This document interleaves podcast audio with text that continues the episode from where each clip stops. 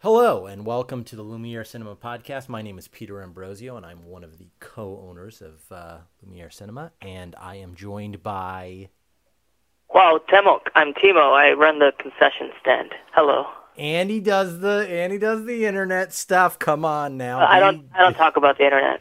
I don't like to talk about cell phones. I don't like to talk about the internet. So uh, Let's yes. get that now in public. Peter Ambrosio. Okay, all right. Just everybody, calm down. Um.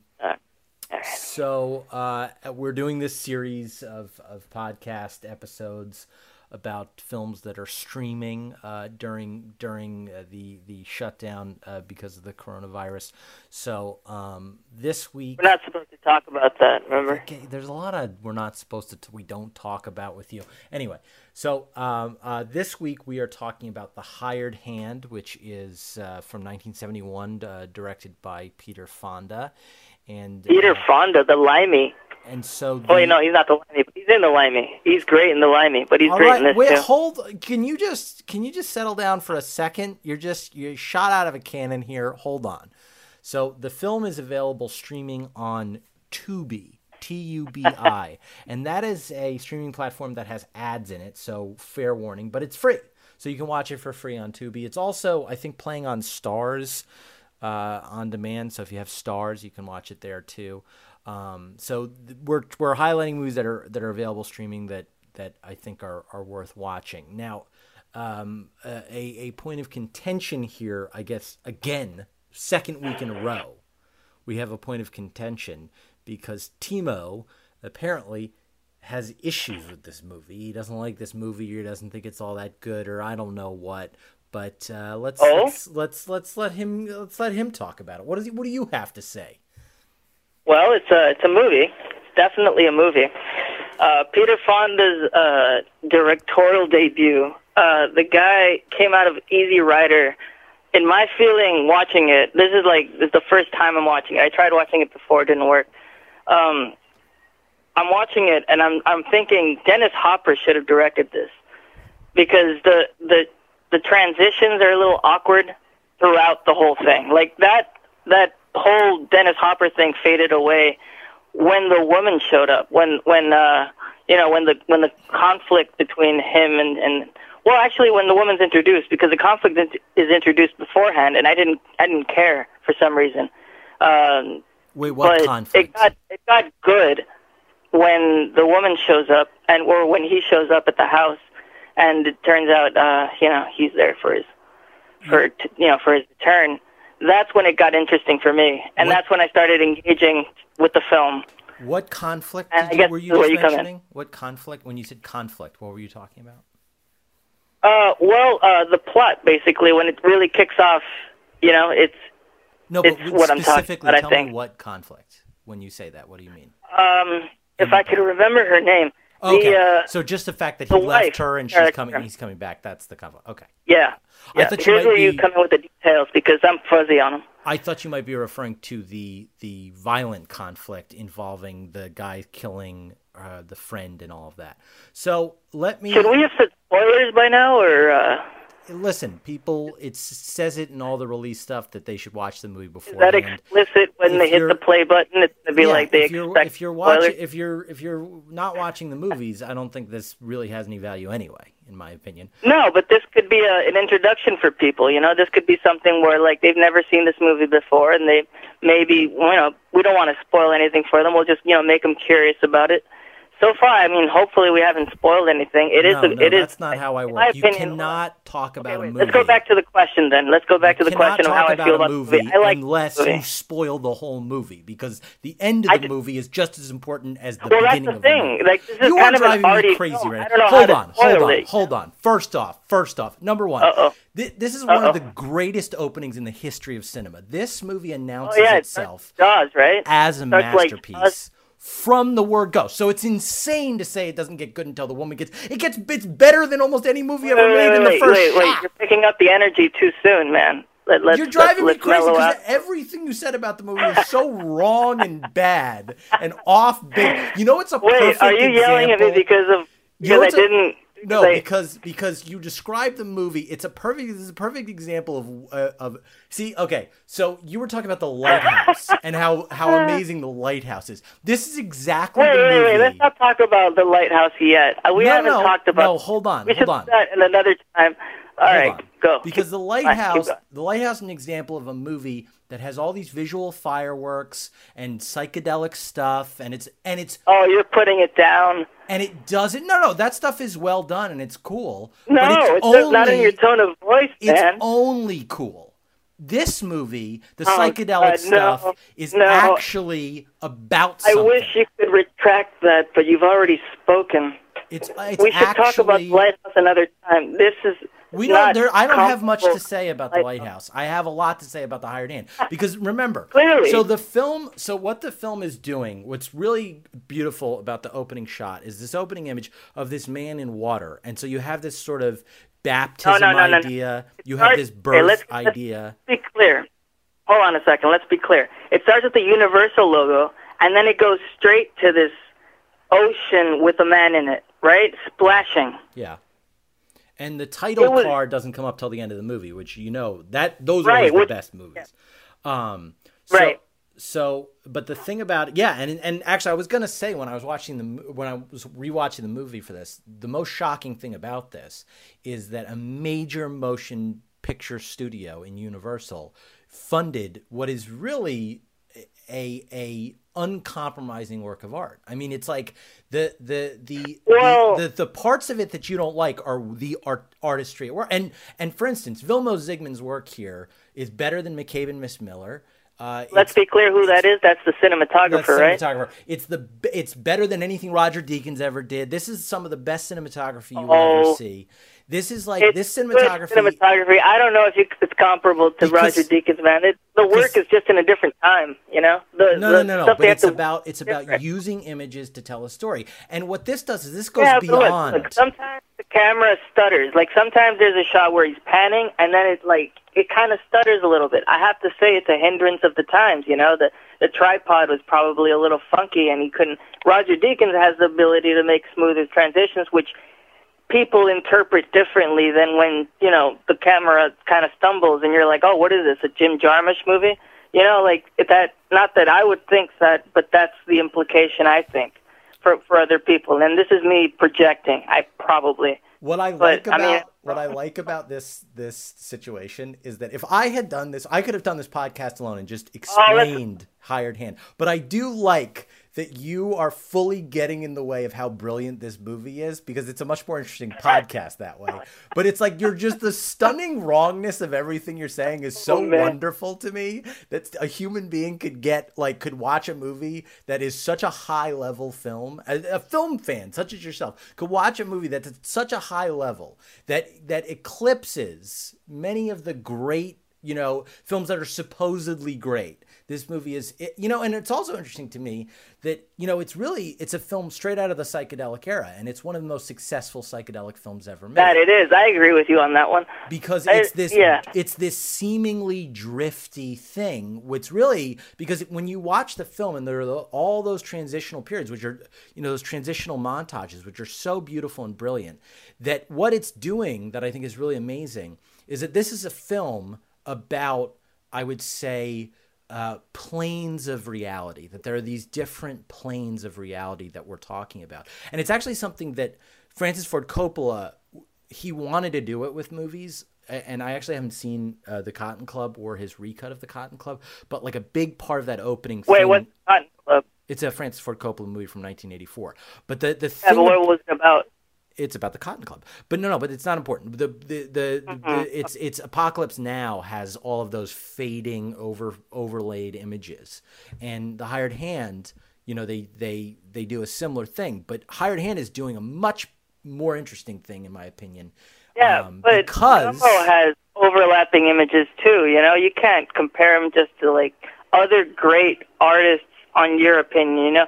Um, Wait, I wait, I was, whoa, Actually, Timo, wait. Just to be clear, I think I, I was born to get in the way of like people's claiming greatness to so things stop, that I don't stop, think because great. I'm not done with my point. my point is is what this movie is doing with overlaying images is it's talking if you look at the plot of this movie you have the young man who's who invents this whole life for himself out in california then he's killed you have this guy who's going to go back to his wife oh wait that's the plot the, we're, we're talking about the, the cinematography and the editing gets in the way of the cinematography no no no no no no the editing and the cinematography is is explaining and to you the when, beauty of this plot. When his buddy Warren Oates is trapped, right? When his buddy Warren Oates is trapped at that place and he has to go, and his wife is telling him, "No, don't go. You know, you're never going to come back." And he's like, "I have to go. You know, I'm going to come back." And then he leaves right on the horse, and it transitions weirdly from her face it pauses there and i'm just like i already get it like you don't have to like persist with the idea this is again probably where i would think Dennis Hopper would have edited it a little weird. Easy and I think Rider is not as good a movie as I don't even like Easy Rider. Dennis Hopper is I'm not, not saying I've even not seen Easy Rider. One, I've only not one one millionth the director based upon this no, movie. Look, this is that, just my opinion, man. This is. I know, but I'm just trying to explain how stunningly wrong you are about how good because all of that, all of that awkwardness, all of that weirdness, that's the art. That's where the artistic beauty of this film is. Is that is that it's unorthodox. It doesn't care about your preconceived notions about what a movie should look like or be. This is a this is a film that is itself and doesn't care about you. But it also tells a very relatable, very because that's the thing about this film that's so amazing is that all the characters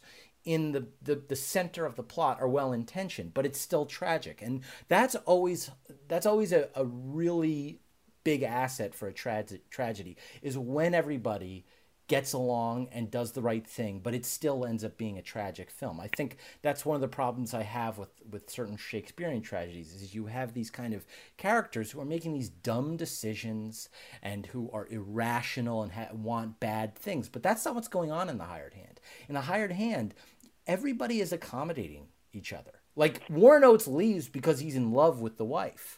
And she convinces Peter Fonda that he should leave because she's in love with Warren Oates. And so you have this amazingly beautiful. Wait, wait, wait, wait, wait, wait. Backtrack a little bit because that's not where I agree.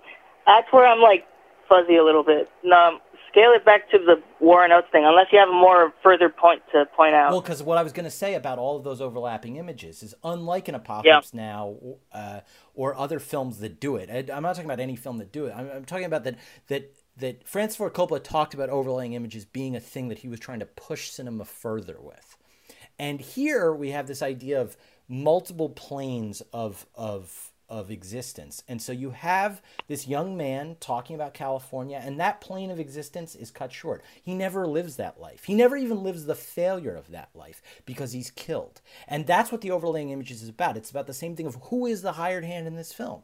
At first, it's Peter Fonda. Then it's Warren Oates. And so you have these different planes of who the hired hand is. Who is the the man she's in love with? For a second there, it's it's Warren Oates. Then it becomes Peter Fonda. Then it becomes. I don't think then was Warren love Oates because takes... it's already established that uh, he uh, that that she could have slept with anybody because she was still in that mode of like he she was alone. You know, I don't think she wanted Warren Oates. I think she was testing herself, and that's why Warren Oates points out to her you know, you should probably ask yourself too, you know, what it is you want. Remember that that was like the la- probably the last line in their dialogue. Like that was a main thing. I don't think she fell in love with Warren Oates. I thought they could be a couple, and like I was like, oh, that's that's gonna be a couple right there. There's gonna be conflict there, and then I thought by you know when Henry when uh, Peter Fonda uh, you know struts into town with, with on his horse that you know it, it was going to be a different thing until the shootout and all that, and then it went back to like, well, the ending was what I assumed it was going to be when that happened. It was like, oh, the, it's going to be Warren Oates. This is mainly because, for me personally, Warren Oates was the thing that like keeps the movie interesting for me throughout the whole thing. When he decided to leave town and he like left the screen. I was disappointed. I was like, "Oh, there, oh, Warren Oates, man, you should have been with her." You know, that's what made me like that's when the movie was established for me as a thing. Like, it's a really great movie. But that beginning part I wasn't interested. I didn't care. That one guy Yeah, looked it's like because uh, because a- you're not wait, wait, better hold than on a this second. movie. Let me before I forget my point. Okay. This, that one guy looked like a cheap version of of uh, uh, Richard Dreyfuss. Who's the guy in the Goodbye Girl? Richard Dreyfuss. That's Richard Dreyfuss. So he looked like a cheap version of Richard Dreyfuss. He pulled me out of the movie. I couldn't get into it because he was in the first ten minutes or something like that. Because of him, he Why kept getting in the he way. But cheap? In what Oates sense kept is he pulling me back in? You know, Warren Oates, like like Pacino, he pulled me back in. Man, he he in was such a good cheap? actor. He's in such what a sense good is that player guy in this cheap? Explain to me why that guy is cheap. Oh, I, just because I thought he was Richard Dreyfuss. It's a silly reason. It's a, it's a silly reason because again, this is the first time watching this film. I haven't like you know analyzed it or whatever. The Um, moment, the first. It looked like, Rich, like Richard Dreyfuss, and I was I was talking to myself throughout the movie. Is that Richard Dreyfuss? That looks like Richard Dreyfuss. And then they got to the close up, and they go, "Oh, that's not Richard Dreyfuss, but he could be Richard Dreyfuss." I his act. I don't know. So, something about the film at that point. I didn't care about the characters, and well, going into the movie, the first shot. I since I started trying to watch this movie before, the first shot pulled me out of it because I just wasn't in the mood to like watch something this like arty.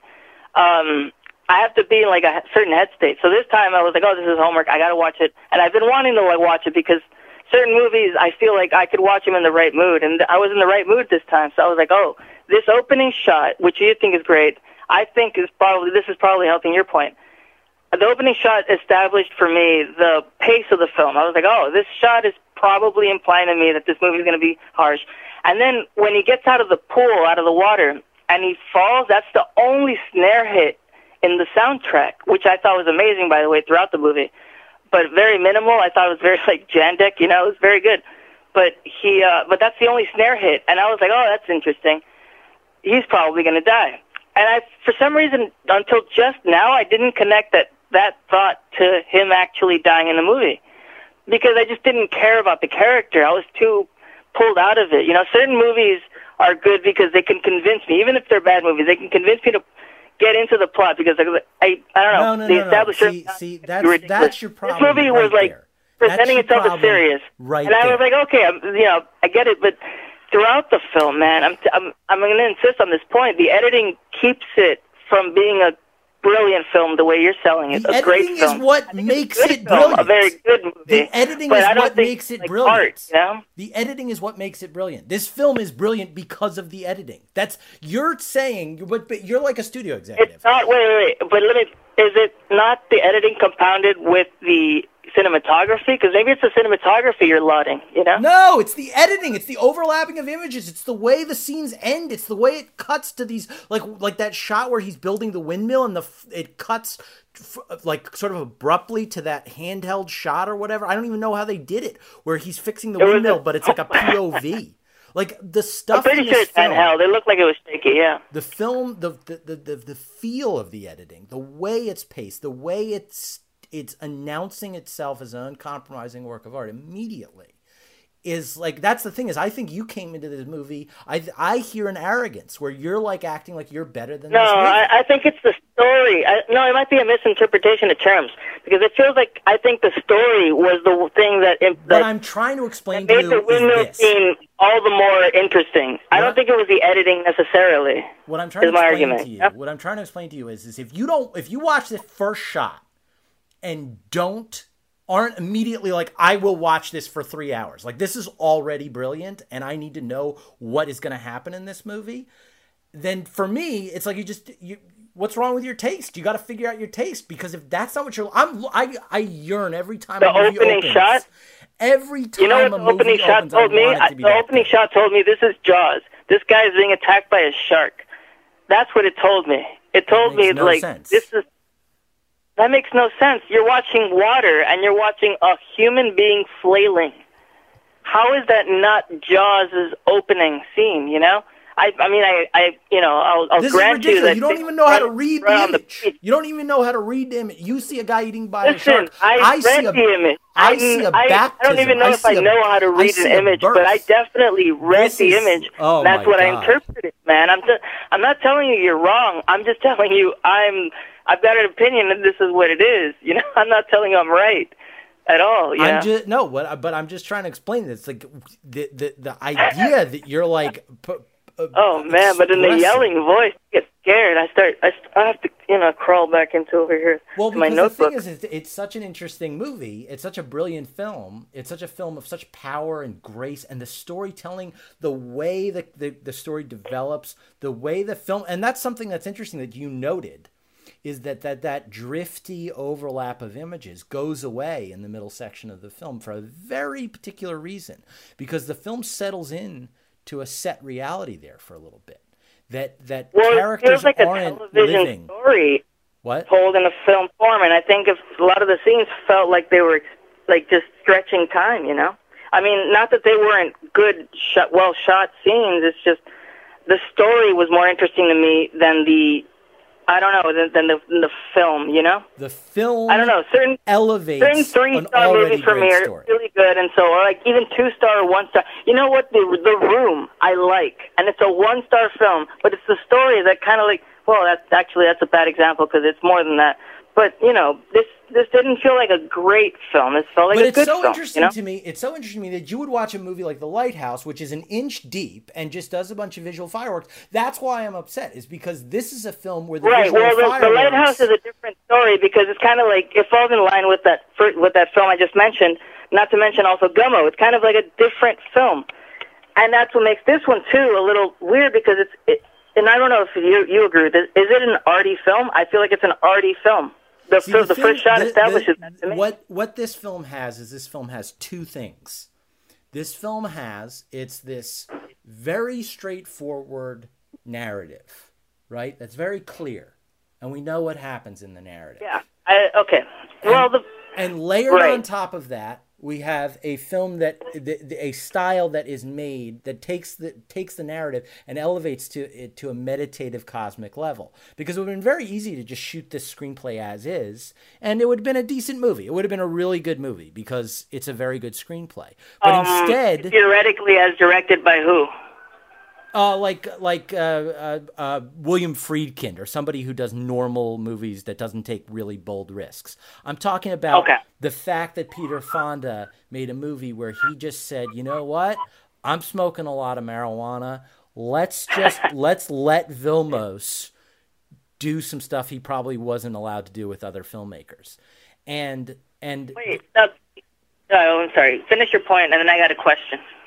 Um, so like to me, if you if you watch a film like The Lighthouse and and and discuss it like it's so mind blowing or great or whatever, that's fine. I have no problem with that. The, you you can Wait. love that movie, but then Okay. then to dismiss this movie for the very things that Lighthouse is lacking, in my opinion, that's where I'm just like, it's- what? Where are you even coming from? It- Don't it makes no stop sense. bringing up the lighthouse, man. You know, No, because it indicates- it indicates unless we have a full hour to discuss the lighthouse. There's elements to the lighthouse. No, it's, it's another I'm not talking about the lighthouse. I'm not talking about the lighthouse. I'm not talking about the lighthouse. You're I'm talking about the lighthouse. No, I'm talking about I'm talking about your critiques of the hired hand are bizarre in the sense that they're they're it's like, well, wait, what? The lighthouse Isn't is, is everybody's opinion bizarre? I mean, come on. Who has the same opinion as someone else? Everybody has a nuanced opinion. I mean, I don't. I don't even think I'm arguing. That's you, true. You know, That's true. That's true. think I'm People do have fighting to make a opinions. point. No, what you're saying You know what I mean? Like you're everybody's saying, argument is controversial if, if they're willing to put it out there. You're and I saying think with this basic- podcast, we're showing we're willing to put it out there, man. You know, I could clap my hands, but I don't want to. I don't want to get carried away. Go No, ahead. but you're just saying basic things about the movie that are just like, wait, what? How are we watching the same movie? You're talking about the the we are watching the, the movie. same movie. We're talking about the same film. You're it's talking about the strengths of feel this different ways about it. Okay, wait. Let's start with when was the first time you saw this film? Like two years ago, maybe a year ago. Really, Yeah, really, recently. Yeah. Well, I mean, it sounds rather rather. How did you feel when you first saw it? Like, did you how, how did you hear about it? The second the movie began, I was like, "Holy shit! This movie is incredible! I can't believe nobody. Ta- I can't believe that I've been hearing my whole adult life, even before that, that McCabe and Miss Miller is like the perfect revisionist western." That's another one we should talk about. Yeah, I felt like watching that one because that's another western I didn't get. It does I have to not, watch that one again. McCabe and Miss Miller doesn't touch this movie. This movie is a film of such deep emotion, of such rich emotion, of such expressive beauty that I was like immediately I was like and that's the other thing is I recently watched The Passenger, the the Antonioni picture. And All right. the, the that movie had stuff in it where I thought, "Gee, I don't even know if we've made any progress in terms of the the, the, the cinematic art in the last 35 years because or 45 years because this film is doing stuff in in the passenger that's so great. And it's kind of similar with the, the hired hand where it's like i watch it and i'm like nobody is trying to make images like this that are so so revolutionary and different and strange and images that we have to read that we really have to look at and think about as opposed to easily digested ideas you know like that are that are just communicated that are ready-made images. We're like oh okay i know what that is and i know what's going on here. This film plunges you into a sea of of thematic richness and emotional just expressiveness that's unbelievable with that music and that light and the image of a man in water and then this other man is fishing and you're like what am i watching what is this it immediately conjures questions that are at such a high level of craft that you know most You know of the what I time thought? what You know what I thought when I was watching the last movie on Kanopy? By the way, it's on Kanopy probably still. Dennis Hopper's movie, the last movie. What I thought when I watched that movie, it was engaging as hell. I thought all those thoughts you're thinking about this film, and it's probably what implied my thinking of of of like this movie should have been directed based on that movie and not Easy Rider. I have never seen Easy Rider in my life. I've only seen like trailers and people talking about it because I've, and I haven't seen it because I'm afraid of like it not meeting my expectations. It, I it was the same as this film. Like I started watching it isn't there a because I was like, this is? I should watch it, and I couldn't get through it. I was like, I'm, this is the wrong time. I stopped it. I watched something else. This time I got through it, and you know what? It was worth it, but only when when his wife comes into the into the play. It was when he shows up at that porch, and and she's standing there. That I was like, what is like? This is when it started. Like my brain turned off, and the movie was taking in, and you know, this is when I started like you know getting engaged which is why I discount it as a great film. That first part, the the part that would pull me out of the movie, is not something I would recommend to other people, and something I could recommend to other people is something I would regard as you know a great film, as art even, you know, because for some reason I feel like art has to be accessible, and if people have to get it, you know, No, and no, no, no, no, no. I know, That's no, no, wait. how it this works. is my interpretation, man. You don't have to tell me I'm wrong because no, I'm going but to it's keep just insisting. no, because you're spreading something that should not be spread. I think a good movie is not accessible. A great movie is definitely accessible. It's the reason I think Roger Ebert is probably the dopest ever, and I really miss that man So because I, want to know what about this Marvel universe, about all these like other movies that are coming out that I have no idea how to feel about because I can't even watch them. Uh, I don't know. It, it gets it gets the deep. problem the problem is this is that I think that you're you're um, you're talking about the fact that you watched this movie and you didn't know what to think about it, which No, no, no. I'm talking about the fact that the opening shot doesn't tell me that it's a great film. That you Ugh. were flabbergasted, floored by the opening shot Ugh. is a little different. Like it's, I can't imagine that. Like what floored you about because it? it's new, it's different. It's a it's an adventure. It's like I don't know what I am watching. I watch Wait, where does the opening shot begin and end for you? it, well, it, that's that was another thing. It's like I don't even know if we're on the same shot. That's how good it is. I am like in. It's so dense. The, the the opening is just bright light, sun right into the camera, and then as it Oh, tracks it's down, dense, all right. what? No, I was trying to make a quip. I said, "Oh, it's dense, all right," but now I feel bad about it. So the the the thing that you that you seem to be like harping on is this idea that because you didn't know what to do with the first half hour of the film, and I agree with you actually in a certain sense, which is that I don't know if it was the first half hour. Um, well until the woman it might comes have to get until Bloom's minutes. character. It felt long. So the yeah, but that's not that's not on the movie. The movie can feel long. It's not like just because it feels long to you doesn't. That's like great movies can feel long. Sometimes that means Right. it's a great movie because it feels long because Right. the filmmaker is actually asking you to get out of your little bubble of being engaged by a movie and actually be like, wait, what am I actually watching?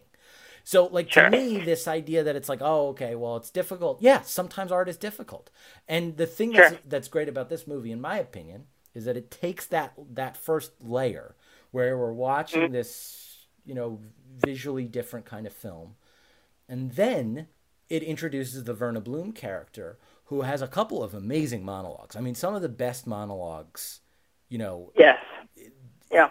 that that I, in recent memory of, of viewing memory are, are the the two monologues she has. And the thing about the film is is that that's where it goes from not just being visually brilliant and and this sort of rare experimental you know genre movie but then it takes it to another level of actually having a great screenplay and actually having a screenplay that develops its characters and has rich you know uh, dialogue and and rich ideas. That's not just the visual side of it because film Well, encompasses yeah. Well, earlier you mentioned uh, Robert Altman's uh, McCabe and Mrs. Miller, and it feels like Robert Altman's a different director altogether, in that he would be, you know, encouraging uh, ad libbing and, and people just making up lines as they go. I forget what the word is. have you But seen in this uh, film, I, I, I, I felt like you, you know, maybe you, maybe what you got out of it was like, this is a great script. I can hear everything going on, and I could see the writing is brilliant. Whereas with Robert Altman, I wouldn't even acknowledge the script, you know. And Well, you being I- a, you know, that's neither here Yeah. nor there for me. That's neither here nor there. It's it's because the, Really? problem with McCabe and Miss Miller is that the the the film ultimately for me is is kind of mawkish and sentimental at the end, and I'm like, wait, what? This is that, that I, I I wasn't into that. In in the Hired Hand, it's it's it's brutal. It's a brutal film, and it ends in a way that is very much you know, leaning into that brutality, trying to find some hope there. And I think that the the story just and the thematic full circle, you know, the idea of what who is the hired hand in the film and what that means is wait, where, where did you in the in the middle of the film? Where did you think the hired hand was? Who did you think it was? Well, that was the thing is I, I, I you're you're you're deliberately confused by it, and that's what's really wonderful is that when he first gets, I mean, that's why it's such a great great script as well as a great film. Is that the script does this beautiful thing where at first you're you, they get there and you're like, okay, Peter Fonda's going to try to forge this new life. Then it twists it by kind of intimating that Warren Oates is a more fatherly figure. And by the way, it's a brilliant use of Warren Oates because he's generally Oh, dude, Warren Oates is amazing. Well, he generally plays a kind of curmudgeon guy, right? He kind of plays the dunce a No. little bit. No, uh, what is it, Cheyenne Social Club? It, it reminded me of that, of the uh, the Henry Fonda and uh, you know, uh, uh, Jesus, uh, what's his name in um, in that bunny film? Good lord, Bunny Lake is missing. uh, James Stewart. You know, the friendship in that western was like akin to this one. I was like, oh, this guy's totally. Wait, the the about? Wait, wait, conversation they had when that when that other guy who looks like Richard Dreyfuss was in the in, in, on the table when uh, when he says I can't go to California. Wait, and wait, Warren whoa, whoa, like, whoa, whoa, threatened hold on, hold on, hold on. Stop, stop, guy. stop, stop, stop. Because you're, I, I'm stopping. Go ahead. I, I'm saying that Warren Oates usually plays a curmudgeon. Are you saying he doesn't? I'm saying I this is my introduction to Warren Oates. That's what I'm saying. I've Oh, never so I, I remember the name Warren- and the a lot of Warren Oates movies, he plays a curmudgeon, and in this film, he doesn't. He plays this sort of fatherly, nice guy, and that's what the film does. in what uh, what films are the uh, curmudgeon in? Just so I can watch them because I've never I've, I don't I'm not familiar with Warren Oates' uh, filmography personally. I think the big one I'm thinking of is Two-Lane Blacktop, right? He's he's very. Uh, Oh, I got to rewatch. I saw that when I was young. I don't remember his is- Let me just. You know what I mean? I'll I'll triple check that he's in. Yeah, he's in two Two-Lane Blacktop. I guess um, I haven't seen. I think Wild Bunch. He's pretty curmudgeon-y. I don't really remember that movie that Oh, well. he's in the Wild Bunch. That's a great movie too. Whoa, what do you think of that movie? He's in an. Uh, I haven't seen it in a really long time. Probably haven't seen it in twenty years. Okay. Sleeping right. Dogs. I think he's also he's he's this. I don't uh, think I've seen that. uh, Sleeping Dogs is a film for New Zealand. He plays this sort of military guy. So I don't know. Warren Oates tends to play kind he- of a curmudgeon guy. In this film, it's Oh. it's beautiful how he's used in this this very warm fatherly Oh, way. yeah, because yeah it, it inverts his uh it, it people's interpretation of him, I guess.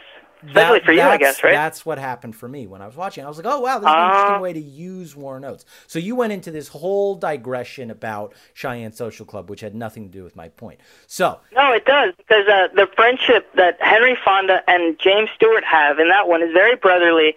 To me, in westerns, that's a thing. Like I don't know, people like like to make it like homosexuality and all these other. I haven't gotten into that literature, but to me, that that friendship is very often like you know in westerns, and it came up in this one, and that's Yes. kept me engaged. You know, Yes, that Warren Oates' character in this.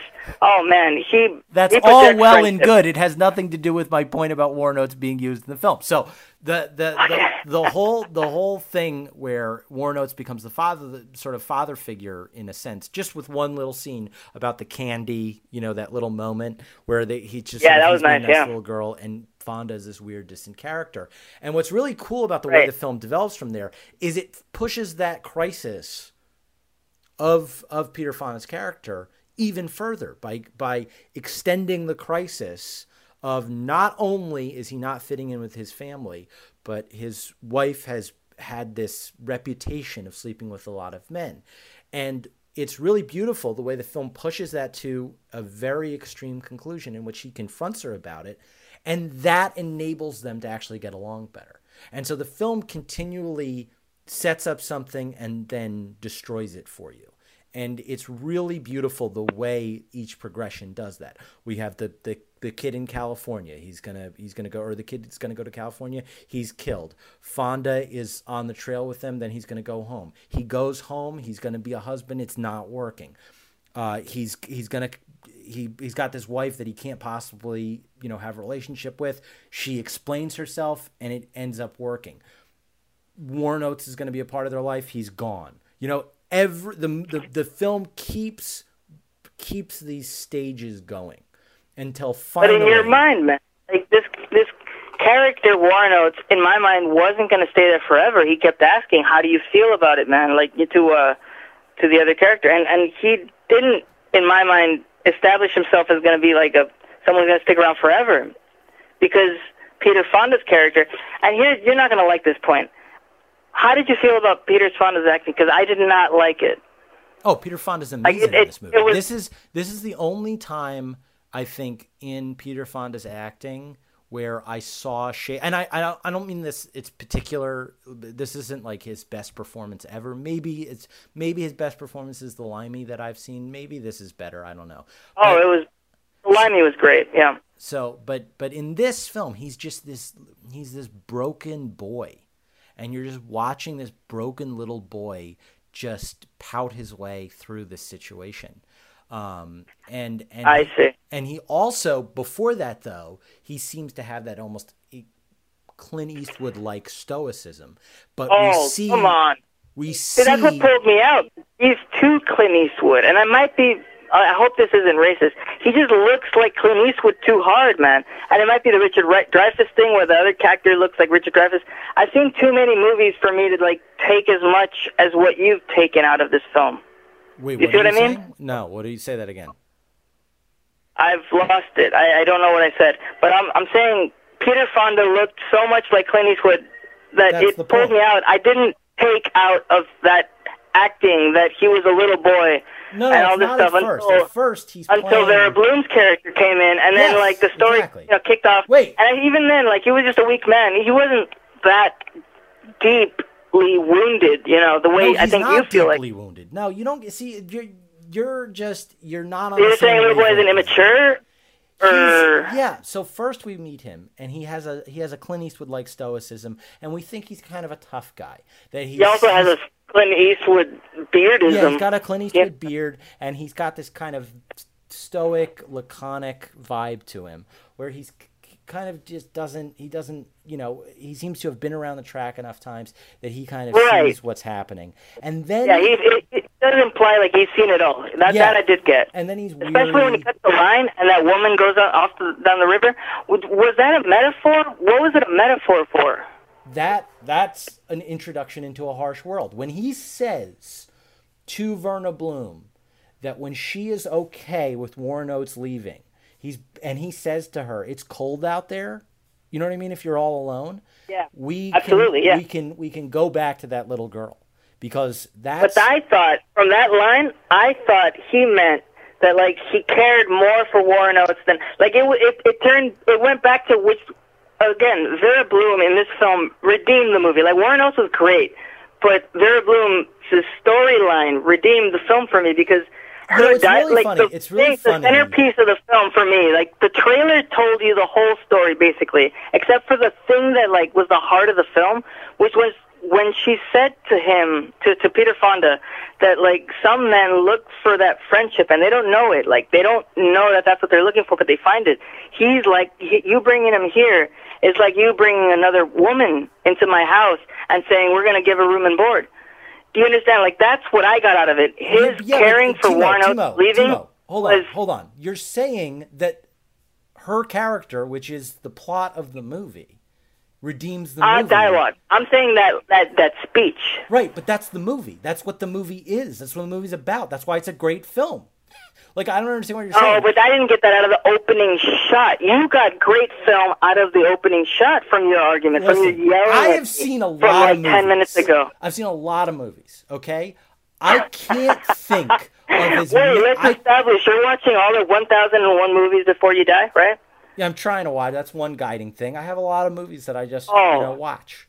So I've seen You, a lot that's of been movies. a that's been a assignment for years. Don't knock it off. That's no, no, no, no, no, great. no. That's that's that's good. I don't know how many people have done that. The thing that's great about that list, about the 1001 movies to watch before you die, is that Uh-huh. that got me off of only watching films that I that were like auteur, you know, like that I watched quote unquote lower brow movies because of that list because films that I didn't necessarily would Wait, what kind of low? Give me examples of lower brow movies. What do you like- think is a low movie? Well, no, no, like that have a reputation for being lower low brow, maybe like a Jerry Lewis stuff, or like you know, there's a lot of these films that are not art movies, but they're important films, or like um, uh, what's the Holly Golightly movie uh, uh, um, with uh, with uh, Audrey Hepburn? You know, there are these films that are pop films that I kind Breakfast of at Tiffany's. yeah, Breakfast at Tiffany's. They're films that are on that list that I'm just like I'm watching Ozu and Mizoguchi and Tarkovsky all the time, and that got me. Yeah, but all these that. movies aren't they on the 1001 list? I would presume they would be. Some of them are not not not like their whole filmography or anything. So like yeah, Because there's I don't think you're far off the mark. I think you're doing what you were pursuing to begin with, except in a more clearer form with this list. no, which no, I think is actually the, no, noble. thou- you know, no, thousand one movies is not like it's not like the Criterion collection or anything. It's got a lot of Well, that's another films. route to take, but I think this is similar, a very similar route. No, a thousand and one no, movies. you don't in- understand it. You don't under, you actually Oh, look, what's, you what's have to, motive? You have to actually look at the list to understand why I'm interested in it. Because I'm going to see Kubrick and No, you also have to be in your head because your head. I have no idea what's going on in there, and I don't think you know what's going on in mine. But it, I think you think you do. No, which I don't. troubles I definitely don't. Oh, so, it troubles so me. uh, nobody knows Trouble. what's going on in your head. That's the problem. Ow. So, so no, I, I think the thing is, is that you know, you, you you there are films that are popular films that aren't considered masterpieces of cinema, and when you watch I them, concur. and I I tend to watch movies that are considered masterpieces of cinema by some French person, and so I was trying to get out of that mode, and I was trying to get into Well, not just any French person, I presume. Don't put yourself down like that. Some French person, probably like Truffaut or something. But one of those critics. but my my point about about the thousand one movies list that's that why I find it to be a, a really terrific list is because you'll you'll watch yeah you'll watch you know like the the, the sort of highbrow stuff but you'll watch like Oh, one one movie I haven't seen on the list that I really need to watch and I'm very curious to watch because I think I saw a lot of it years ago uh, and haven't seen it since is um, the Towering Inferno which is like a Oh, representation it, right. Of 70s disaster movies. Now, I wouldn't have thought, like, oh, I really need to see Towering Inferno, but that's what's good about 1001 Movies list is like, you know, I really should see that movie. So, It takes you out of your head, right? well, it just takes you out of the idea of like, oh, okay, I have to only see these auteur type movies. But, um, Uh, I see. but so the the the point I'm making with Hired Hand is I've seen a lot of movies. I and I would say that of the opening great openings of cinema, I would rank this shot or that opening as I, I would put it up against any movie. Like, what are your top? If you could think of your top five openings of films, what would no? I don't have a top five well, anything. No, no. I love. What are your okay? When somebody says, "What's a great opening to a movie?" What's a what's a, what's a great opening? Yeah, what for you? You know what's a great opening to a movie? Jaws. You ever seen that? The woman flailing in the water. That's a great opening for a film. Okay, so that's your. What what's another great opening of a of a film for you? I would say. Look, man, my argument is it's a great story. It's a not a very great film. Like you're saying film, I'm saying story. The story's great. The film is is okay. That's my argument. Right, and that's an insane I mean? opening argument. shots. Great ridiculous, shots. Uh, ridiculous argument. If I could think of a great opening shot, uh, Repo Man has got a no, no. It's just a great movie. I, I'm terrible at this. I can't think on the spot. Go on. You you you take your turn. Go ahead. No, I'm just saying, like I like this. I think it's an amazing opening shot, and then and the, the other things in the movie, like that shot late in the film when when uh, only Warren Oates is coming back, and they do that beautiful, brilliant tracking shot where it's her looking out, and the camera tracks fully around her all the way back to.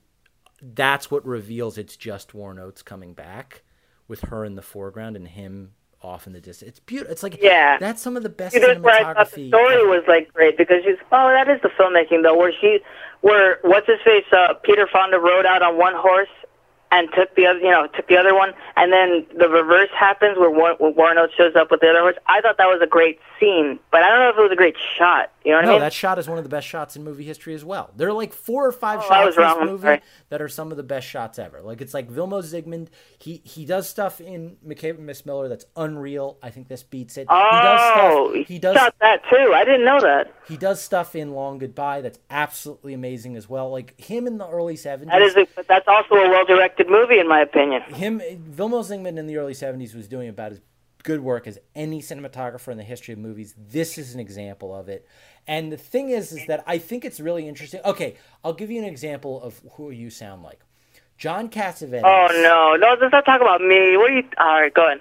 John I'm curious. Cassavetes. John Cassavetes has this thing about how when he saw uh, a place in the sun, he hated Montgomery Clift in it. He just thought Montgomery Clift was awful, and the reason that he realized that Montgomery Clift was making him feel so upset is that Montgomery Clift's acting, he was doing things that was making John Cassavetes uncomfortable.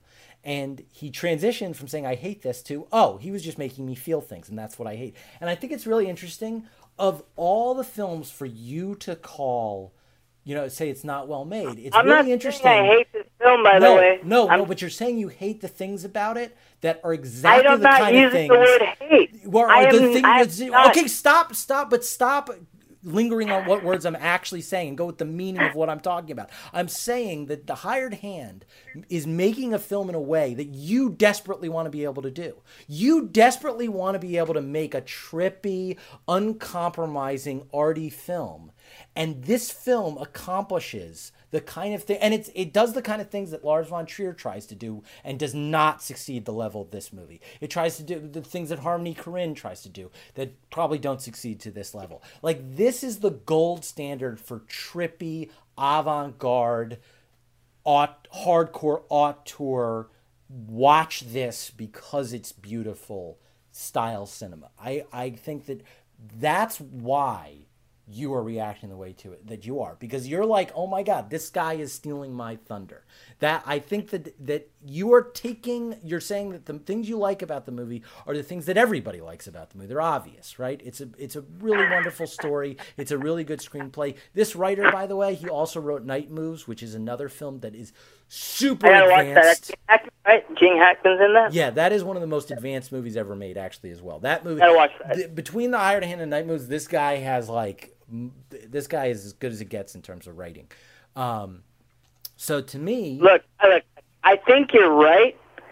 And hate is a strong word. I would not use dislike, hate dislike, this film.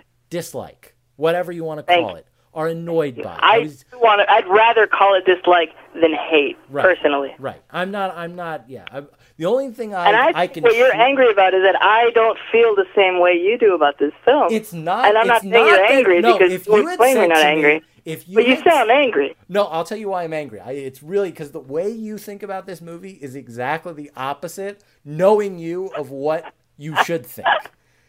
What you should think is should you think. should you This is based on like what you know about me. Is yeah this right? yeah the, the your, confession guy. yeah, yeah, your yeah. tastes your taste. What you should have said to me about this movie is I really liked it until it turned into a normal movie. You know what I mean? Like you should have been really Wait, no, it was a normal movie before. It, it was a '70s schlock film until Vera Balloon shows up, and then it turns into a good film. Not a great film, a good film. And then Warren Schlock? Is in the whole thing, which makes it even better than a good film. I would give it three stars and a half. I probably gave it four stars, but you know what? You're attacking me. This is the this is my retort. So, so uh, there's a really uh, years ago, I would say about 20 years ago, a, a critic named Philip Lopate, who I think is also he's more of a film scholar than a critic, I think. Philip Lopate Right. uh, wrote uh, in the New York Times this this um, what you would call a think piece, oh, I love it. I love a good think piece. And it was yeah, you would love a good think piece, and it's it Oh, was don't talk the New Yorker. it was it was in the in defense of um, this this movie, The Thin Red Line, the Terrence Malick movie. He wrote a, a, a- Oh, yeah? a defense of the Thin Red, Thin Red Line, and he was talking about how in if you watch Thin Red Line, you know that he was saying how people have said you know the overly ponderous nature of this movie and how you can't even tell you can't even tell the difference between one voiceover to the next and philip lopate's point was yeah that's the whole point of the movie is that too common, man. That's too. That's not Roger Ebert. You know, I'll tell you that much. So he would no no, but he was saying that this is what people were saying to say this movie is bad, and he was saying no, that's the point of the movie, and he compared it to the Mizoguchi film Sansho the Bailiff, and he he Oh, I haven't seen that. he put it in the lineage of um, of what he called meditative cinema. That this is a film that asks you to meditate upon its themes, and I think that The Hired Hand is another perfect example of meditative cinema. This is a film that asks keep bringing you, up problematic films, though, because the Thin Red Line to me wasn't that, but it was uh, a whole other thing. Uh, yeah, I, I feel like pointing that out for some reason. I like I like the idea that that that uh, Thin Red Line is a problematic movie. It's so fascinating No, to no, me. to critique, to critique, to critique. It's a problematic film to critique. I should have finished that sentence. What do you mean to critique? How is it problematic to critique? Personally, I read a lot about that film before I saw it, and all that I read made me think big things about the film when I saw it. That's what trained me to think about not watching films if I'm not in the mood. Because if, not, if I'm not in the right mood, I'm going to misinterpret a lot of the things that's going on because my brain is too turned on. And a good, a great film for me turns off my brain, gets me involved in the story, and engages me so hard that I can't get out of it. And I'm only thinking of the story until the credits roll. And the film is so great, I have to sit through the credits until the very end because that's what I owe to the filmmakers of the movie. So, that's what makes a great film. That is To me, nothing one, like. knowing. No, look, this is another one. This is why it's prob- probably why I have my opinion.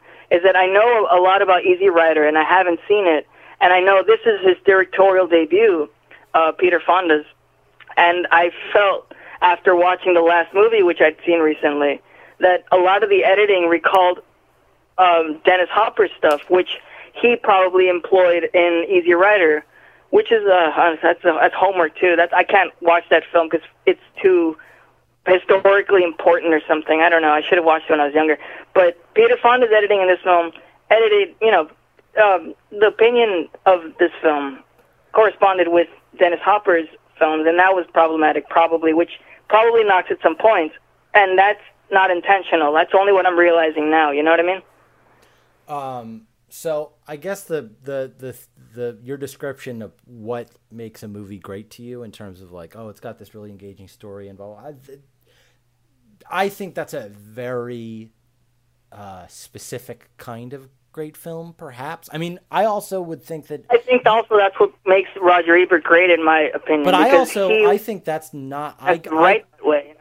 I think there are movies like that that I wouldn't even consider great. Like uh, there are films that I, I I've seen that did that for me that I wouldn't even consider great. You know what I mean? Like the, No, but you have your own personal list of greats. I don't think that's a. I mean, if you made a list of what you felt was great, it would be your list and your feelings. It no, would be no, tied to personality about, as a human. No, no, no. Hold on, hold on, hold on. No? You're not talking about. Scale it back? You're not talking about what movies. You're just talking about a mode of watching, and I'm just saying your mode of watching Oh, is very specific. yeah, I guess so. Yeah, I guess you have you're a specific standard, and to me, there that the standard that you're employing is not even a standard I look at for greatness. I mean, I think there. Well, I wouldn't look at it if the film opened with a great shot, which I felt this was. well, I think I think the thing that's interesting about it is it's Oh, like it's like it's like well to me, I mean that hooked me about the movie. you were I was just engaged like, from the opening shot. I feel like you're a really slim audience. You know what I mean? Like I don't know if you feel the same way. What do you feel about that? I don't care. You you're you're presupposing that I have to care that my opinions are shared or not. Well, why did you why why did you uh, uh, choose this film for this podcast?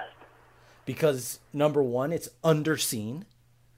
This is a I- film that I should be agree. more. It should be. It should have the legacy that McCabe and Miss Miller does, which it. it- That's true. I they- agree with that. They Sure. came out the same year and and Yes. the same genre, exact same subgenre. Yes. And McCabe and Miss Miller, everybody talks about what a masterpiece it is, and this film, nobody's heard of it. You know, what I mean? comparatively. But it just bombed and it was suppressed, or did it just bomb and it became a cult classic? No, I, I don't know. I don't care. I'm just saying that d- for like you whatever don't know reason, about the history of movie, like the like, post film. You know? No, I, I, I think that this is the one of those movies that, like, you know, I, I I'll give you two other films that I actually recently, or one film that I recently watched, one film that has a similar brilliance to it. That I'm getting into really controversial territory here. Um, so, like they Man, say, Peter Ambrosio, the most controversial figure at the Lumiere. Right, exactly. So they they say that Michael Mann is the new Brian De Palma, where like Brian De Palma. Good Lord, Michael, man. Go on. I'm Brian sorry. De Palma used to have these like devotees. I mean, he probably still does. Who are like, this guy is a genius and nobody gets him. And now it's really Snake shifted. Eyes, right? What? Snake Eyes, right? Snake Eyes? Yeah, sure, whatever it is. D- but um, what are you joking about? What movies Brian De No, no, I'm asking what uh, Brian. I'm reestablishing what Brian De Palma's directed. He's popular probably for Snake Eyes, for uh, No, Scarface. what? Scarface. What's known for then? He's he's known for Mission Impossible, Scarface. Carlito's Way, uh, Blowout. Is the Blowout's the reason that Travolta got cast in Pulp Fiction, for instance? Um, he's known for. Sisters, which is a really great film. People really like a great- Phantom of Paradise. I'm not a huge fan, but you know he's. That's right. That's a good film. um, so anyway, I see. Okay, so people, yeah, yeah, but, people but, put but this Michael, Mike, pedestal. Michael Mann now is occupying what Brian De Palma used it, which is he's got this devote these devotees. I am one of these devotees. So Yes.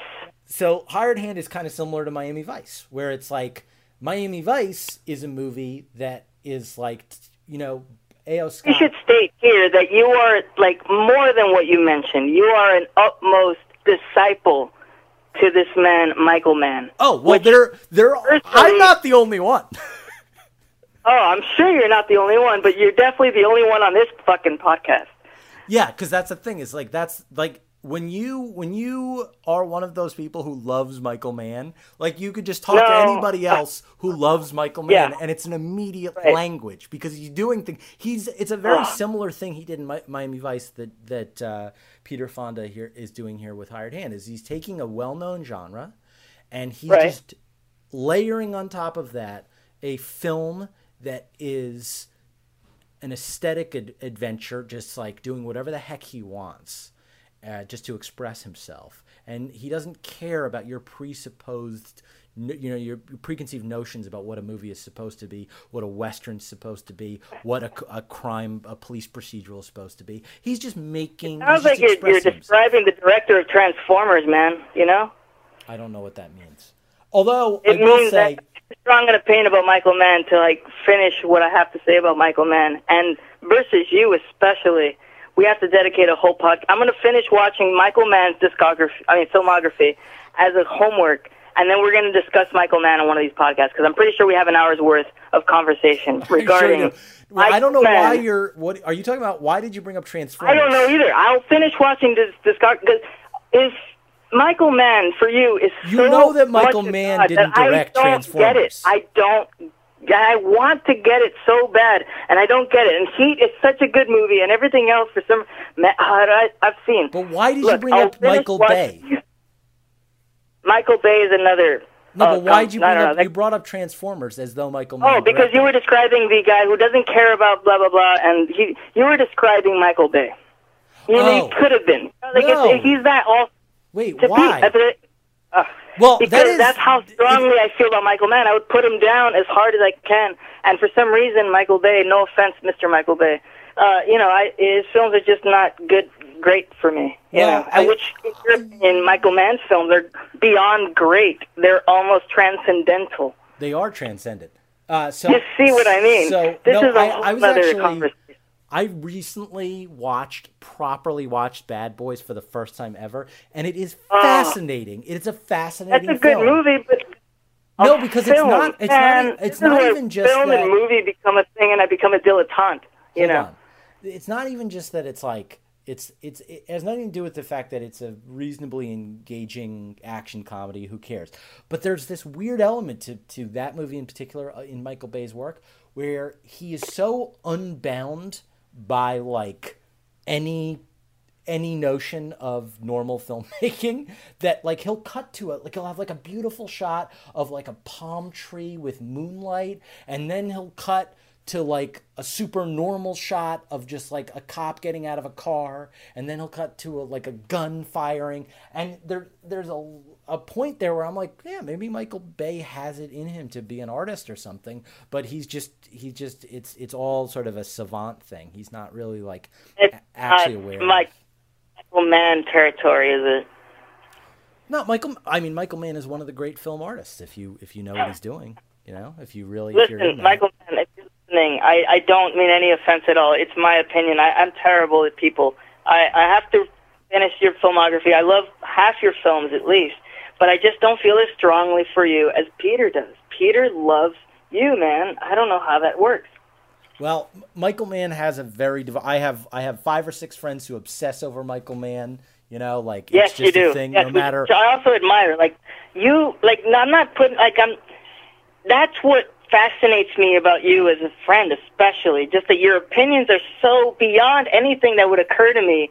That I'm intrigued so hard. I want to. I want to study you guys, like Darwin and the and the Galapagos Islands. I, I want to have a notebook and and jot everything down on a recorder. I want to be Hunter Thompson and drink through it. I mean, because it's going to be like hard work, but I have to get. You guys are just so out there for me personally. As just you know, that's what you guys. I love film, but when you with you guys, I love movies. I cannot love film the way you guys talk about film. You guys know some reason what words to use, and it sounds like analysis. And what words I use, I use words like like and like stuff and like you know, I just cannot put to words what you guys do. And that, I mean, yes, I want to talk about Michael Mann with you, and you know, possibly three or four of your, you know, devotees that you know. I don't know the the uh, Michael Mann devotees from the film club We'll or have a whatever. Michael Mann symposium at some point. You know, I have thought about Oh, well, this.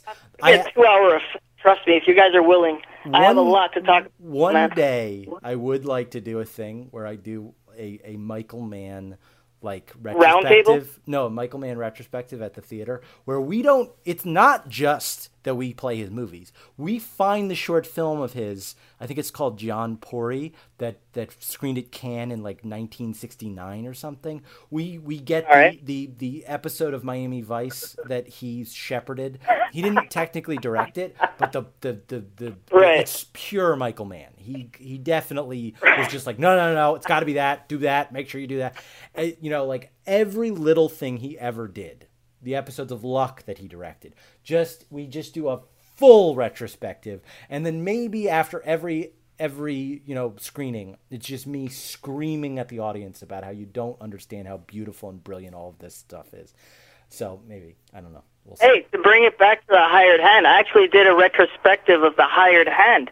I watched The Hired Hand, directed by Peter Fonda, right?